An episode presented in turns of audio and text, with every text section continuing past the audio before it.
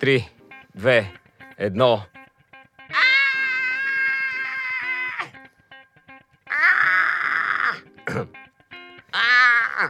Не знам, това ми е най-оплашения вик.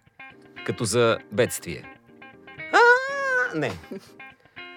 Я, Зузи, ти да видя как ще извикаш. Да, представи си, случва се нещо ужасно в момента. Не мога, да ме карай да правя такива неща. Не мога. Няма, ще да мълчиш, случи, никак ще не е кинаджийско. Като се случи някакъв дизастър, аз ще се обадя.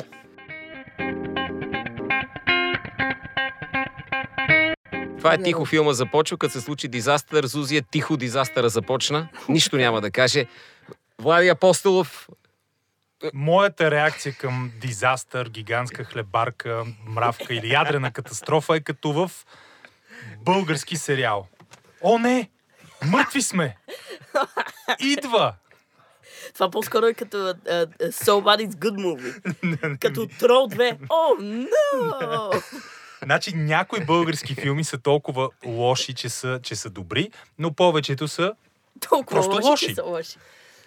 Тъй като не става ясно, това е тихо филмът започва, Webcafe, SoundCloud, Spotify. Не става ясно от 50-ти епизод какво слушате, но добре дошли сега, за първи път на честотата ни, точно приятели. Така. Ако сте дошли за първи път, заповядайте, може да се абонирате за нас. Това е подкаст за кино и днес говорим за дизастър филми, филми с чудовища или така наречените филми бедствия, че хората много не обичат англицизми, като кажат, няма ли българска дума, има бедствие. Бедствия, аварии също. Бедствия, аварии, инвазии. Много фешен дума напоследък. И всякакви неща, които водят до изтреблението на човечеството и човешкия апокалипсис или края на света, такъв какъвто ние го познаваме. Да кажем най-общо. Точно така. И взимаме повод, разбира се, от Чернобил, който е бедствие и авария взети заедно в едно. Мисля, че взимаме повод и от Годзила, който пък е чудовище, което напада земята. Не, аз мисля, че взимаме повод от Чернобил и ще се върна на тази теза. Взимаме повод от Чернобил, защото там се случи огромен дизастър и никой не извика. Беше тих. Да. И ние много се напрегнахме по тази линия, защото това беше тихия страх, който продължава да те държи. Дизастърите обикновено искат да се извикаш едно хубаво и после да се оправят нещата. Но това е съветския атом, приятели. Японският атом се нарича Годжира или Годзила, което е абсолютно същото като Чернобил, само че разказа за тяхната метафора за това, което се случва като ядрен апокалипсис, е всъщност появата на кайджуто. И на мен тая връзка ми се стори любопитна. Кога един дизастър те кара да мълчиш, да гледаш в една точка и да си какво е това? И кога пищиш, бягаш и ти е такова неприлично забавление. Мисля, че разликата между двете, основната, която трябва да отбележим, е, че едното е мит, легенда, т.е. то не е истинска случка. Говоря за Хирошима ли? Говоря за Годзила. А в случая с Чернобил, то е... Не, художествени интерпретации на последиците на атома са. Да, но художествената интерпретация на Чернобил е в крайна сметка се опитва да бъде максимално реалистична, докато художествената интерпретация на така азиатското изкуство, нали, е мит. Именно. И метафора. Много така силно изразена метафора. В много такъв... Значи към всички, които казват, а няма ли да гледаме за Фукушима сериал, искам само да им кажа, че гледайте новата Годзила. Това е японската метафора. По-скоро старата Годзила, че новата Годзила... Откакто американците като правят Годзили си е просто Годзила. И Чернобили като правят си е малко по-така. Не, тая Годзила на Гадарет Едуардс, между другото, започна точно с ядрен мелтдаун и беше директна връзка с Фукушима. А иначе страхотна алегория е Годзила, оригиналната от 54-та макар година. Макар и в филма от 54-та няколко пъти, така ако не си го разбрал, да кажат, той е като бомбите. Точно така, нали? Ема няма сайд, малко... То няма разлика като от бомбите, в случай, че не го разбереш. Малко буквализъм не може, бе, особено 50-те години, като алегория за страха от ядрено унищожение е страхотно. И аз наистина липсва ми болното въображение, което след Чернобил не си е казало добре, бе, аре сега да направим какво се случва с мутиралите чебурашка и крокодила, нали, Гена. Нали? Ние сме чували за уния грамадни вълци, които обитават земите около Чернобил. Нали сте чували за тия някакви страхотийски грамадни... Истории, че има геномодифицирани... Телета с три глави, някакви сатанински изчадия. Като семейство са на риби с столчи. Точно така. В локвите на Чернобил. Той там имаше дизастър, такъв ядрен дизастър, нали? Изобщо хиперреалността на радиацията, която е част от нашия материален свят, и фантазията, обвързваща вече ефектите на радиацията с всевъзможни проявления на деформации, аномалии, чудовищни извращения и изроди, е адски интересна динамика има. И затова има и тая връзка, между другото, затова го обвързахме в филмите за катастрофи и за чудовище, защото от една страна чудовищата са си катастрофи, а от друга страна, мен ми е малко гадно като човек, който е сантиментално обвързан с естетиката и митологията на филмите за чудовища, в по-малка степен на филмите за апокалипсис и бедствия, аварии. Та ми е малко гадно, че повечето филми за катастрофи са си катастрофи сами по себе си. Нали, това е един от жанровете, който ражда най-тъпите, най-малумните филми. И гадно е, бе. Ето, само да кажа, последната Годзила, която вече издиша в бокс офиса, по-малко от 2 седмици след като я пуснаха, продължение на Годзилата от 2013, която е някакъв рибут на Legendary Pictures, се опитват да направят, както Marvel и DC, споделена вселена, само че на чудовища. Кинг Конг, там всичките глупости. Нали? Идеята е 2020-2021 да видим как Годзила срещу Кинг Конг. Доста трябва да порасне Кинг Конг. Филма за Кинг Конг беше много тъп. А този филм ми хареса за Годзила... малко. Аз разбирам хората, които извличат, как да го кажем най-модерно български, виновното удоволствие от подобни филми, но един от най-лошите сценарии, лично за мен, изобщо на нашето време, е този на последната Годзила. Монументално глупави неща, решения и образи имаше.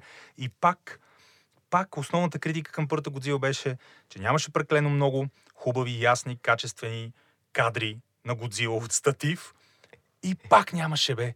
Имаш повече чудовища, повече екранно време за чудовища. И точно като стане интересно и Годзила и Гидора се бият, и веднага режеме към някакви хора, дето изобщо не ме интересува какво се случва с тези хора. Искам продуцентите и създателите на филми за чудовища да разберат, че в повечето случаи на зрителите не им пука за човешките образи. Не ми кътвайте, не ми режете, независимо какви дупки в бюджета имате да попълвате. Не ми режете към някаква чернокожа пилотка на самолет, която нещо се е случило с нея, ние не знаем коя е и през половината филми я разнасят на някъде и на нас трябва да ни пука. Не ме ми пука за Гидора, и за Годзила, и за Родан, и за Мотра. Искам да ги гледам в тия готините, хубави, пишни, широки композиции. Но за повече от 4 секунди. Мама му стара. Напълно съм съгласен. Аз имам малък проблем с Годзилата, обаче. Много ми е трътлеста. Много едро е това чудовище. Фетшеймър такъв. Извинявайте, но това е Анди Руис на кайчетата. Красотата идва във всички размери. Много е здрава, много е силна. Аз първото истинско... Кинг Конг е Антони Джошуа тогава. Кинг Конг Антони Джошуа. Да, Кинг Конг Антони Джошуа. О, епичен сблъсък, да. Защото никой не очаква Кинг Конг да бие Годзила, така че... Малцина се сеща, че всъщност в България първото кайджо, което дойде, не беше Годзила, а беше Гамера. Гамера е една гигантска костенурка с бивни. Тя е още по-дебела. Велика Гамера. И е наистина много странно. Гледах го този филм на екран. Бях чувал, че съществува Годзила. Гледах Гамера. И бях, ако и Годзилата е нещо като тебе, Гамера. Иначе хубав филм. Сега кое ви е любимото бедствие? Може да е чудовище. Зузи, към тебе гледам. Стига го ръчка този телефон. Слушам те, изключително. Кое ви е любимото бедствие? Значи, може да е някакво праисторическо чудовище под земята, като в трусове, или да налети от океана, да излезе, или кой го знае откъде, да го намерят на остров, както беше с Кинг Конг. Или да е някакво природно бедствие, т.е. малко по-буквално да ги вземем, да се опитаме да сме по-близки. Та кое ви е най-любимото? В филмово отношение, защото любимо аз и нямам, нали? Човек винаги, когато човек си представя апокалипсиса, съм забелязала, той винаги си представя някакви изключително мащабни неща. Той си представя, че или някакво природно бедствие ще ни затрие, или ще дойде чудовище от дълбините, или ще дойдат извънземните. И когато той прави метафори на кино, понякога в повечето случаи, за съжаление, в тези филми, те са почти буквални, ние имаме изключително така голям диапазон от лошо направени филми за бедствие, включително и си спомням едно посмешище, според мен, за така, иначе готин мит, който беше за края на света през 2012, който всички чакахме. В крайна сметка се случи, имаше по повод този мит филм, който беше изключително поне според мен, лошо направен, с като ефект тип окей, но лош сюжет, лошо изигран, с глупа финал и прочее, и прочее. И лош това... Джейк Джиленхол. И за съжаление, ужасен Джейк Джиленхол, който дали иначе много приличен актьор.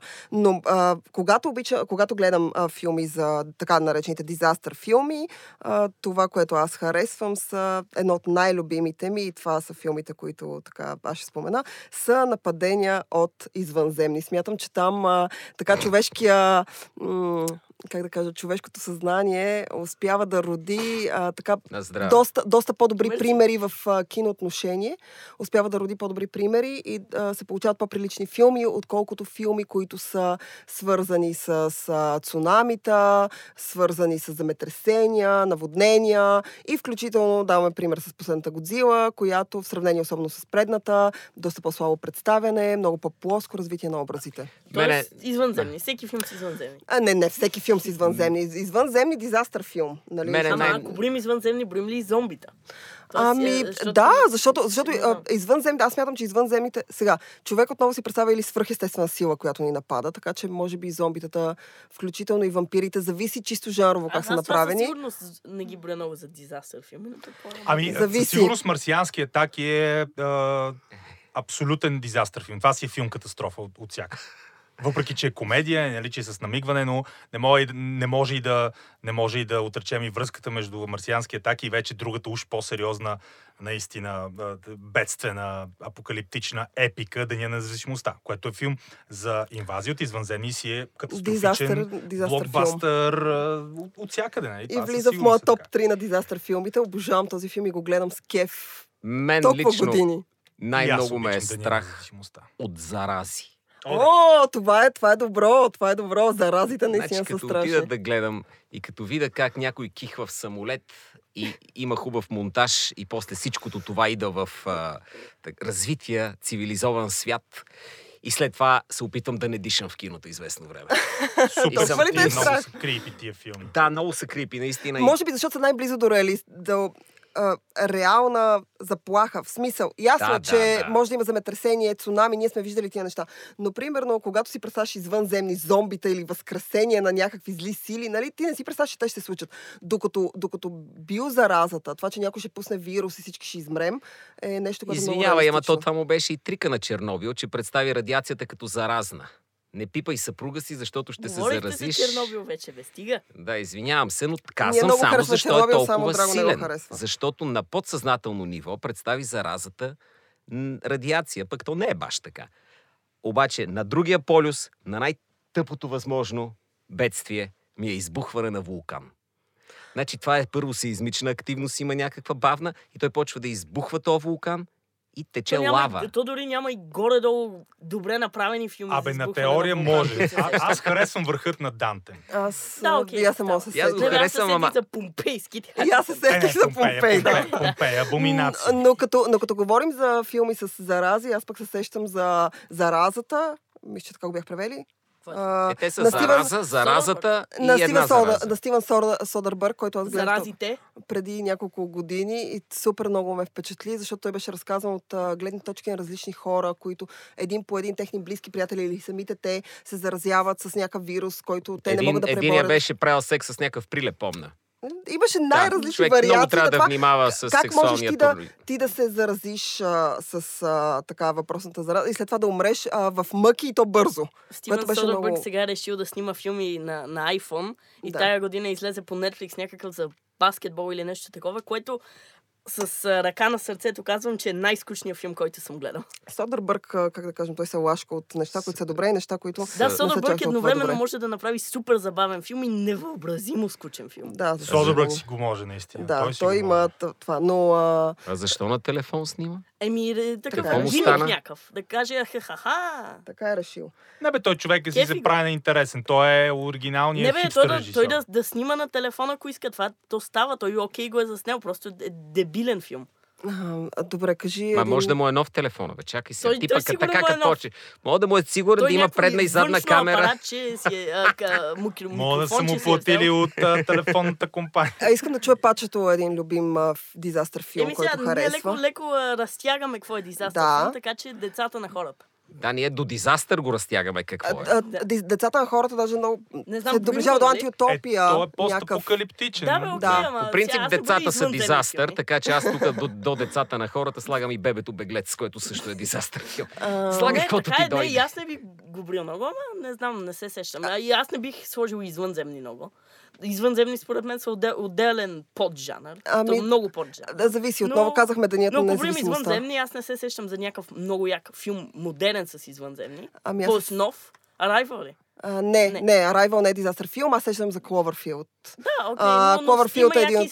стари с извънземни. War of the Worlds от 50-те готин. Нищо, че е устарял култ. Ама то всички... sci-fi и монстър филми от 50-та. Точно това искам да кажа, че всъщност дизастър жара така преживява един, ще кажа, апокалипсис, така прераждане. Някъде през 90-те, края на 90-те, когато всъщност CGI ефектите стават все по-добри и по-добри и хората, които искат да правят, Холивуд има афинитет към такива филми, те се гледат, консумират се и са много скъпи. Това са годините, в които се появи Денят на независимостта. Малко по-късно започнаха да се появяват вече през. Те са били родени някои от слушателите. Армагедон. Не им ги обяснява и безузете го знаят това. Okay, давайте да коментираме. И прочее и прочее. Искам да кажа, че чисто като ефекти, края на 90-те, началото на 2000-та е така пика на този тип кино. И те са остаряли лошо повече. Ами не. Истината е, че това не е вярно. Денят на независимостта, който отново казвам, аз страшно много харесвам и гледам редовно. Така от време на време, като ми се гледа нещо готино, дори чизи на моменти. Искам да кажа, че той не е остарял нито като хумор, нито като актьорски изпълнения. Като ефекти също така не ми се струва остарял. Така че той е с извънземни и влиза в тази категория. Cloverfield, който е сниман по малко по-различен начин, включително и неговото продължение. То не е продължение, в смисъл неговата вселена се разклонява в Cloverfield Lane. Той не е дизастър, но е в същата вселена. Той се родил в абсолютно същата вселена. Е но Cloverfield е дизастър филм. И при него любопитното е... Той си е кайджо филм дизастър. Той имаше някакъв трети Cloverfield, който не го гледах. Не знам, аз съм гледала само Cloverfield и Cloverfield Lane. И двата ми харесват много. Отново казвам, единия не е... Този сценарен Демин Шазел не е дизастър филм. Но Cloverfield си е абсолютно дизастър от всякъде. Чакай, как? Защо са в една и съща вселена? Защото се развиват в една и съща вселена. Същите извънземни, които нападат Cloverfield, нападат и в Cloverfield Lane. Тоест кръстили сме им улица вече на тях, така ли? Защото Cloverfield Lane, доколкото знам, означава улица Cloverfield. Да, но... И смисъл в нашата вселена... В същата вселена, в която се развива първия филм, се развива и втория филм. Но ти го разбираш това на финала. Това е едното се едно се казва Сливница, другото да е булевард Сливница. Разбрах. Аз бих гледал катастрофичен филм с заглавие Сливница. Признавам си от сега. Сливница може да е чудовище. Сливница срещу дупница е български. Това е великолепен дизастър филм. Между другото, опит, то няма описание този филм, по всякакъв начин да бъде описано. Но български опит за нещо като филм с инвазия, с дизастър, с катастрофа, с създания, с уроди, с заплаха отвън е антишедьовърът на Андрей Кулев, Бащата на яйцето. Та любимият ти филм. Винаги искам да споменам Бащата на яйцето, защото това е нещо специално. Това е наистина уникален проект. Аз бих си го припомнил, между другото. Защото преди 10-15 години, когато филми, които сега смятам за малумни, тогава са ми правили впечатление и са били готини, класни и качествени, тогава този филм ми беше малумен. Така че много ми е любопитно теста на времето и моето остаряване, как ще се отразят на отношението и реакцията ми към този своеобразен български бедствен трилър Бащата на яйцето. То трилър ли беше това? Ето, това е всичко. Това е всичко, което си пожелаеш. Помня го, горещо го препоръчам, няма как да се направи такъв филм вече. Не. Или преди. Няма да НФЦ няма да даде пари. Няма да даде пари. Ще има обществени скандали. Точно така. И там имаше някакви радиации, не е скандално. В смисъл това, самия филм е плод май на някакво изтичане на радиация, може би самата му концепция, самото му създаване. Но извън Бащата на яйцето, повечето филми с нападения, независимо дали от гнева на природата или от някакви свръхестествени организми, са доста глупови и разочароващи, а съдържат, примерно, пак ти казвам, в последната Годзила имаше ни 15 минути, които мога да ги гледам 10 пъти един след друг. И останалите 100 минути не искам да знам въобще, че съм минал през тях вече, защото беше ад.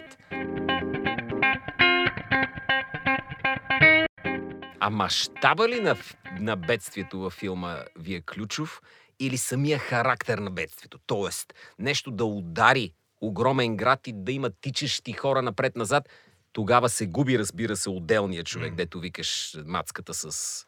кучето. С кучето. И гръмне ме. Кучето може, ме интересуваме. Но мацката не, да се разкара. И от друга страна, дали... Мисля, от Чернобил разбрах, че не те интересуват кучетата.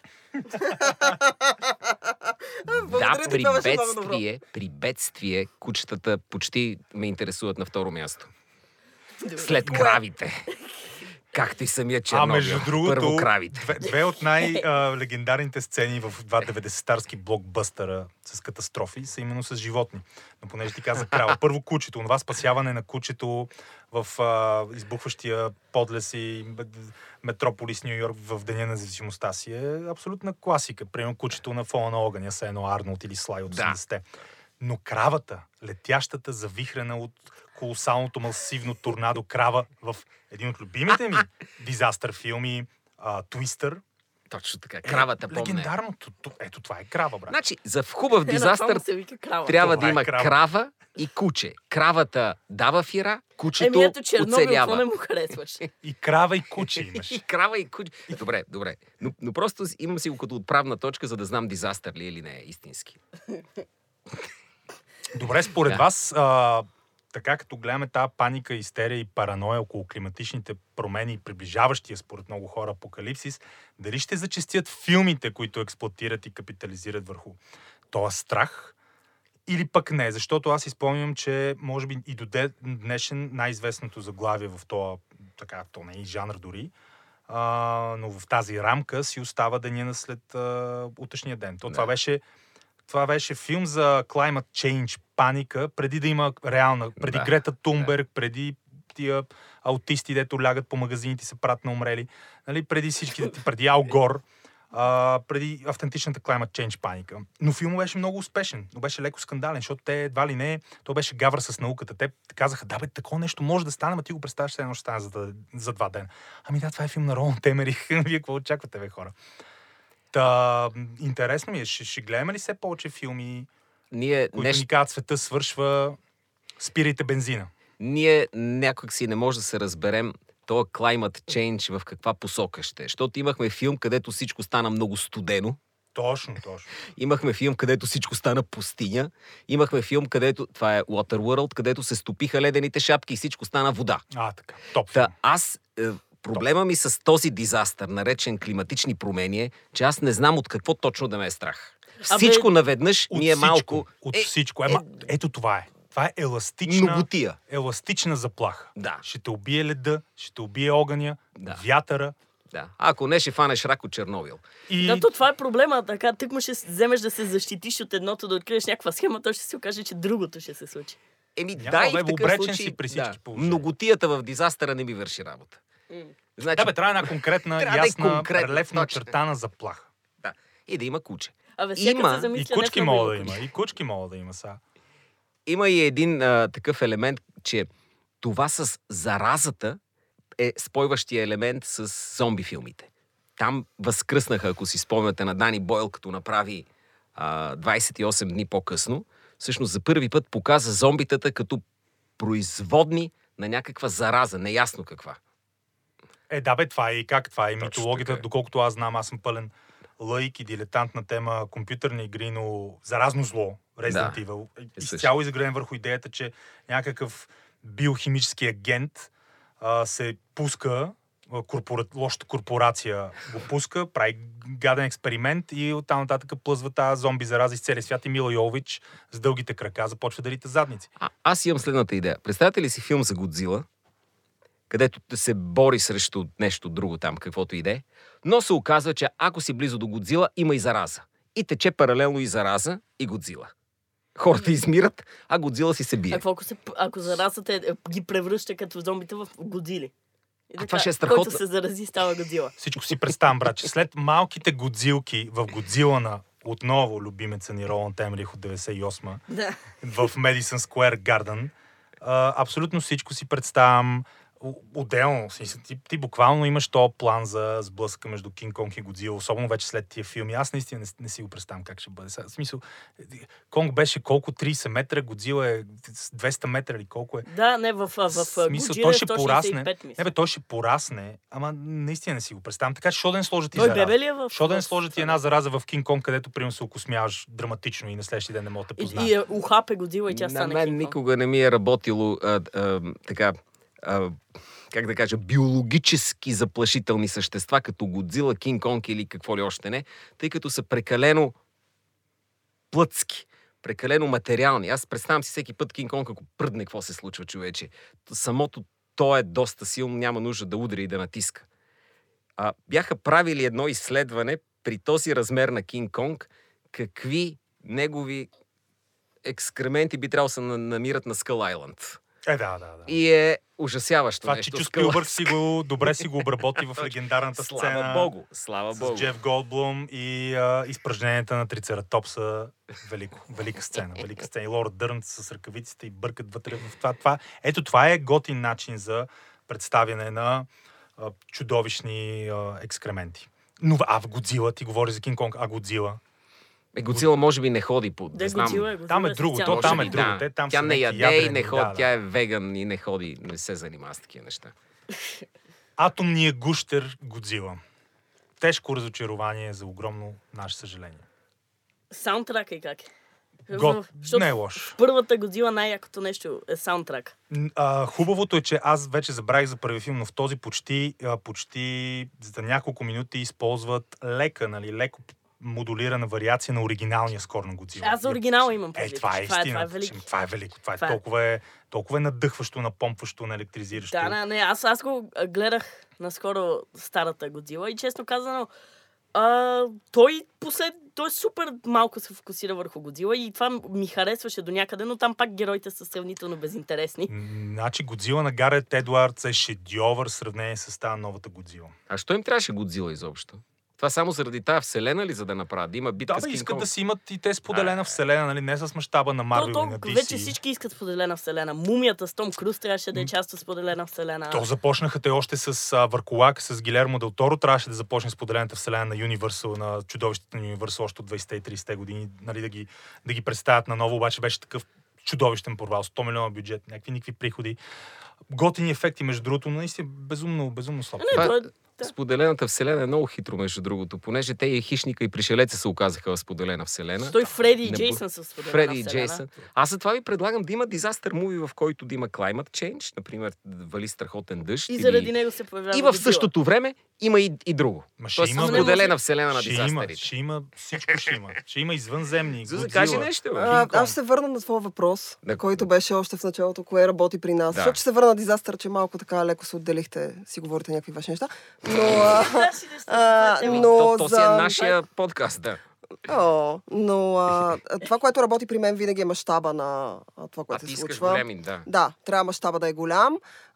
И разбира се, работи личното отношение. Тоест, аз не искам да гледам филм, в който просто има някакъв дизастър и група от хора, които всеки тича без да имам някакво отношение към него. Винаги трябва да има... Това е един от така... подходите на дизастър филмите, винаги има човек или неговото семейство, които, през чиято гледна точка всъщност ти виждаш мащабите на бедствието, което се случва и проследяваш пътя, по който те се справят или съответно не се справят с него. В повечето случаи, нали, това работи. Както знаем, така последните дизастър филми и тяхната голяма звезда е един от много любимите ми guilty pleasure актьори. Това е Скалата. Така Скалата успява да се справи по някакъв невъобразим... През много катастрофи мина групия. През много катастрофи, освен това, благодарение на тях се превърна в един от най-добре платените актьори в комерциалното кино. Скалата е така жанров актьор. Този жар е неговия жар. Той игра чудесно. Така че при мен винаги работи това. А колкото до климатичните промени, как те ще се случат, тук проблема е, нали, ако гледаме реалистично този проблем, е, че никой не знае. Това е малко като ще се върна на Чернобил, в който ти казваш, проблема е, че когато то се случи, ти не знаеш какво ще правиш, но повярвай ми, когато то се случи, ние ще разберем. Дали то ще е под формата на дъжд и ще трябва да си строим ковчези. Ние ли това? Или не знам ние дали ще разберем. Бях чела някакво изследване, че всъщност хората, които ще видят началото на на така предстоящия апокалипсис, нали, който се случи бавно. Хората винаги си представят, че апокалипсис ще е нещо. Случи се в момента, идва метеорита, пада и ние започваме да се спасяваме. Аз смятам, че то ще бъде бавен процес. Но хората, които ще видят началото на това, вече са родени. Имаше едно такова изследване. Какво изследват? Ръждаемост или... Не, в смисъл изследват как се променят, как се променя климата, как се топят ледовете и прочие, че всъщност до колко години от тук насетне ще има промени и че ще има хора, които ще видят абсолютна суша и прочие. Нали? Ако вземем Интерстелър на Кристофър Нолан като паралел, който се опитва да покаже промените в света и как ще останем без ресурси, без храна, без вода. И това си е наш проблем, не на света. Ами, той да е така събирателен проблем, смятам, той е проблем на всички, които обитават тази планета или трябва да се търсим друга. Както и да е, нали? Това са климатичните промени. Ма ние се опитвам... Да, добре. Климатичните промени са неща, които ние в момента няма да решим. Освен това, съществува човек на така позиция виша, който смята, че те не съществуват, така че няма кога го обсъждаме. Но да се върна на дизастър филмите. Те съществуват, ама от толкова време съществуват, че не е ново. Но те стават все по-така осезаеми, ако мога така да се изразя. Поне според мен. Най-тъпия дизастър филм, всъщност правен някога, е документалният филм на Алгор "Неудобната истина". Признавам се. Това е най-тъпия, като в топ филм е и буквално в този филм ти казват как ще идва катастрофата и някой наскоро беше изборил всяка една прогноза, която Алгор прави в този филм, е сгрешена. Абсолютно. Не бе, това е някаква малумна пропаганда на Алгор. Човека взе Нобелова награда за мир. И като Оскар не стана президент, си направи. Като не стана президент, трябваше да го компенсират с нещо. Не бе, няма нищо по-готино от това да говориш за климатичните промени, обикаляйки света с частния си самолет. Не. Добре, Чичо. И да хвърля гориво навсякъде. И представяш ли си на този параноид, ако го бяха избрали за президента на Съединените щати? В смисъл, той ще... Горе-долу ще е същото, да ти кажа. Напротив, аз мисля, че Джордж Буш беше точно на мястото си. Много ясно. Шапка джуниор. Абсолютно. Но друг... Аз да се върна един друг. Не знам дали той спада към дизастър филмите, който ми е изключително любим, но тъй като той говори за края на света, този път отново любимите ми извънземни, а не с чудовища, зомбите или прочие. И това е така чисто жанрово, то е комедия. Дело на Едгар Райт, Саймън Пек, и се казва "Краят на света", част от трилогия, в която Едгар Райт и Саймън Пек взимат различни жанрови филми и ги обръщат по някакъв техен си начин. Та "Края на света" всъщност разказва за така апокалипсиса и идването на този дизастър. До един момент е комедия, от един момент ти разбираш, че всъщност това е дизастър филм. И продължава да е комедия. И извънземни има. Има извънземни, има инвазия, има битки, и в крайна сметка имаш апокалипсис и това, което се случва след този апокалипсис. Нали, как хората, които ти познаваш, персонажите, които познаваш, какво правят в след апокалиптична земя, нали, как изглежда тя и какво се е случило. Изключително много обичам този филм. Аз обичам тази трилогия, нали, която започва с горещи палки и стига до края на света. Не, започва Shaun of the Dead. Shaun of the Dead ли е първи? Извинявам се, окей, с Shaun of the Dead. И ми е изключително любим дизастър филм. Това смятам, че е един добър пример за дизастър филм. Сега, аз харесвам някакви guilty pleasure, като например San Andreas с скалата и прочие небостъргача, но това е заради скалата, аз там имам. Той скалата е супер. Филм за развода е това, то не е дизастър. То може да си бъде дизастър. Дизастър си е да ти кажа, не е за развода. Но всеки вижда различни неща. Пак ще ми се кара, че използвам чуждица, но скалата е супер лайкабъл, ама не участва в един получитъв филм. Не. Pain and Gain е абсолютно чита филм и той си участва в него и е супер. Не. И аз не го харесвам. Много... Това трябваше да бъде окей. Ако вие бяхте причината аз да харесвам или да не харесвам нещо, сигурно ще се съгласим, тъй като това не ми е, как да кажа, мерило. Нали? Аз смятам, че това е супер филм. Браво за мен. Но смятам, че скалата, въпреки всичко, отново казвам, той е жанров актьор и по отношение на дизастър филмите той се прави великолепно. Намерил си човека и карането на бързи коли. Просто света престана да хареса твърде мускулестите типове. Той щеше да е новия Шварценегер. Аз ги харесвам. Аз ще го гледам. Аз нямам проблем. Ти ги харесваш, но той се опита да направи своя Конан, наречен Херкулес. Опита се да направи своята бъди комедия с... неговия Дани... Кевин Харт е неговия Дани Девито, очевидно. Опита се да бъде... Не може да не е бил Ченге в детска градина по някакъв начин. Не, беше бил Ченге и беше феята на зъбките, точно така като бавачка. Точно така, феята на зъбките. Така че той едно към едно имитира кариерата на Шварценегер, но света вече е мръднал на другаде. И затова той намерил своята ниша в, отново казваме... В слабите филми. Всъщност те изкарват доста добри пари, нали? То зависи. Той не прави толкова дисастери, вече. Сан Андреас и... последния на Бустъргача с един дизастър, да кажа. На Бустъргача аз не го гледах, но той не е ли само в тази града. И то филма по играта с чудовищата също си беше дизастър. Джуманджи. Да, Джуманджи. Не, и не само Джуманджи, но това друго. И още едно имаше, верно. С гигантския Рампейдж, от всякъде си е в тази ниша скала. Той си работи в тази. Не бъде много Скайскрейпър за дизастър филм, той е само за една сграда. Това се едно умира и трудно, също не е дизастър. Да, или яд под небето. Да, Towering Inferno. Абе, виж, сега има много припокриване. Примерно един филм с... който е в поджанъра на филмите за подводница, но е примерно там се случва някакъв дизастър. Той може да бъде и дизастър. Towering Inferno. Това Сан Андреас. С О.Джей Симпсън. Той играеше и върху дизастър кодовете. Просто има припокриване. Те не са толкова отделени и ясно релефно очертание. Ето, примерно... пак еластични дефиниции. Един от най-различните дизастър филми е продукта на болното скандинавско въображение на Чичо Ларс фон Триер Меланхолия, който за мен е единственият качествен филм катастрофа, който аз съм гледал. Аз се смятам, че това е точно катастрофа. Той си е драма от всякъде, защото ти реално нямаш онези неща, които катастрофата трябва да има, нали, освен така ефекти, някакви пищящи хора, напротив, той там е обърнал. Той е много по-психологически, но борави с края на света, да. Нали, това е темата за края на света. Дето, по-интересно да видиш как се отразява на хората, отколкото как между другото, блъска белия дом.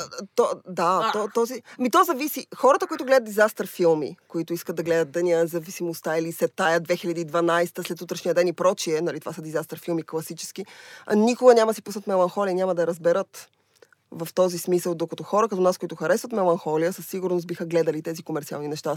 Има един много любим филм, който е пак този контекст, че може да е края на света, който се казва Another Earth и се разказва за планета, която се приближава до нашата и се оказва огледално отражение на нашата планета. И ти можеш да пътуваш до там, за да видиш себе си и какво се е случило в една паралелна вселена.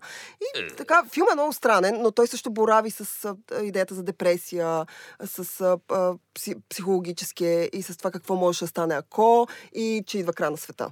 Нали, така че в смисъл края на света може да бъде разглеждан от много различни аспекти. Аз се надявам истински да се обединят вселените и такива да има смесица, маш-апи, значи извънземни удрят белия дом, само че президентът е спасен от бодигарда му, изнася го, но такъв... бодигарда кашля. Олимп has fallen. Те бяха извънземни, бяха някакви терористи, окей. Бяха корейци. Терористи. Продължавам да разказвам, само че бодигарда преди това е правил секс с там прилеп или с каквото беше във филма. В заразата. В зараза, да, защото ние не му се мешаме в живота, той каквото иска прави. И заразява президента. Ужас. И така президента оцелява, но почва да кашля. И започва да заразява хората и вече... Някъде накрая се появява чудовище. Между другото, кажете малко повече, аз не съм много добре запозната с така вселената на чудовищата, нали? Защото споменахме Годзила няколко пъти, това, което предстои в крайна сметка, Годзила и Конг, заедно, нали, за общите вселени. Някой от вас какво знае? Почу, да. Тя е мини-вселенка. Кинг Конг и Годзила. Не е Марвел. Да, тия едрите са, те са такива атомни чудовища, така или иначе. Кинг Конг не е, очевидно, но той става все по-голям, ми прави впечатление. Не знам. Със всеки изминал филм. Става все по-грамаден, докато не се сбори с Годзилата. Те не знам какво чудо. Това е филма, който мисля, че предстои да се случи. Да, предстои да се случи. И сигурно има някаква стара Кинг Конг също Годзила. Има японците имат даже Годзила, Кинг Конг също. То роботизиран Конг има. То първата Годзила, като изключим всичките тези метафори, това има Годзила около 10 минути и всичкото друго си е някаква японска драма, която според мен е, нали, не е чак толкова качествена и добре остарява като други японски филми, но и после след това са се отказали. Има филми като Годзила срещу Меха Годзила. Точно. Годзила срещу 16... не знам. Инчовата шена. Има обаче един такъв друг елемент. Нали, като убият, понеже често пъти чудовищата ги убиват накрая, и за да има ново човек, така е брата на Кинг Конг, сина на Кинг Конг. Синът на Годзила. Балдъзата на Годзила. Има, естествено, да. Как. Свекърва и на Годзила идва сега срещу... Има американска Годзила, Шурая на Кинг Конг. Широ Хонда и това, която е... Но като, сега, както виждаме... Годзила първата, ако беше... Ако дори и качествата и ги нямаше. Но в тази нова споделена вселена, от която новата Годзила, кралят на чудовищата, както се казва филма, и може да видите по кината. И хареса ли го? Ами всъщност смятам, че е абсолютно... не е ли кралица? Тя женска ли е, или е мъжка? Годзила такова е мъжка. Значи тя е джендър флуиден атомен гущер. Аз смятам, че тя не мога да кажа гущер. Мисля, че в различните филми има различен пол. Не знам. Как така? Нова такъв пол е. Сменя си пола ли? Но не се споменава. Ето, това е поредната метафора. Но искам Годзила да кажа, че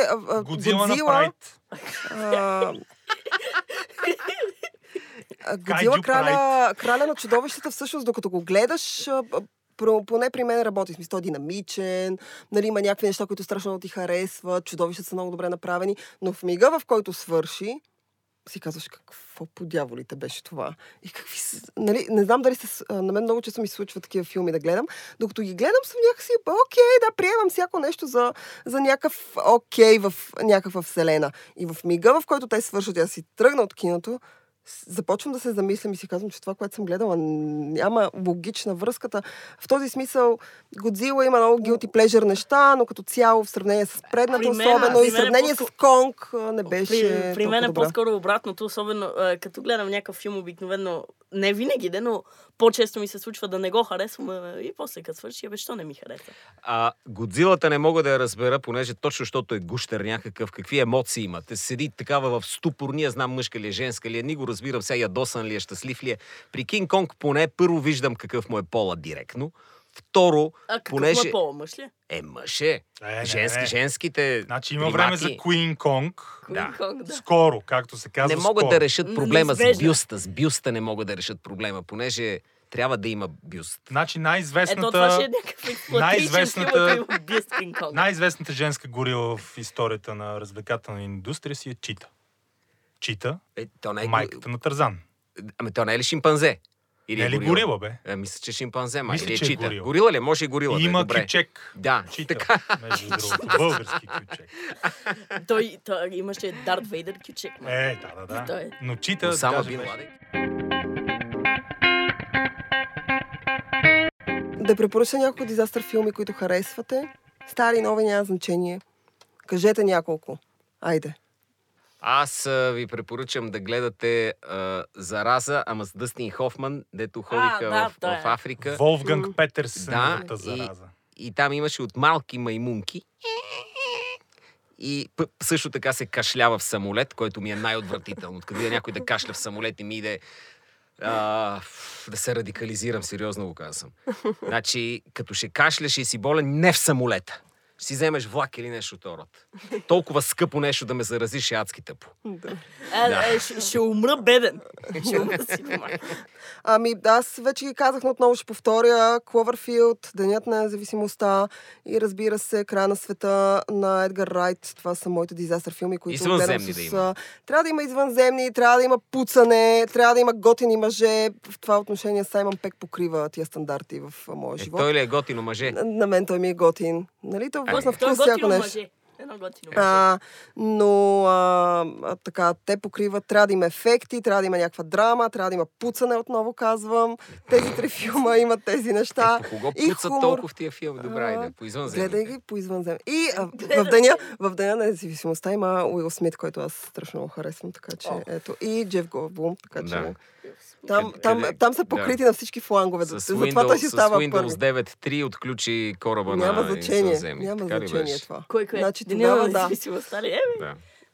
и американският президент кара самолет, а ние като имаме пилот за самолет за президент, се назлъмни. Ти видя ли какъв форшадоинг, значи, се случи?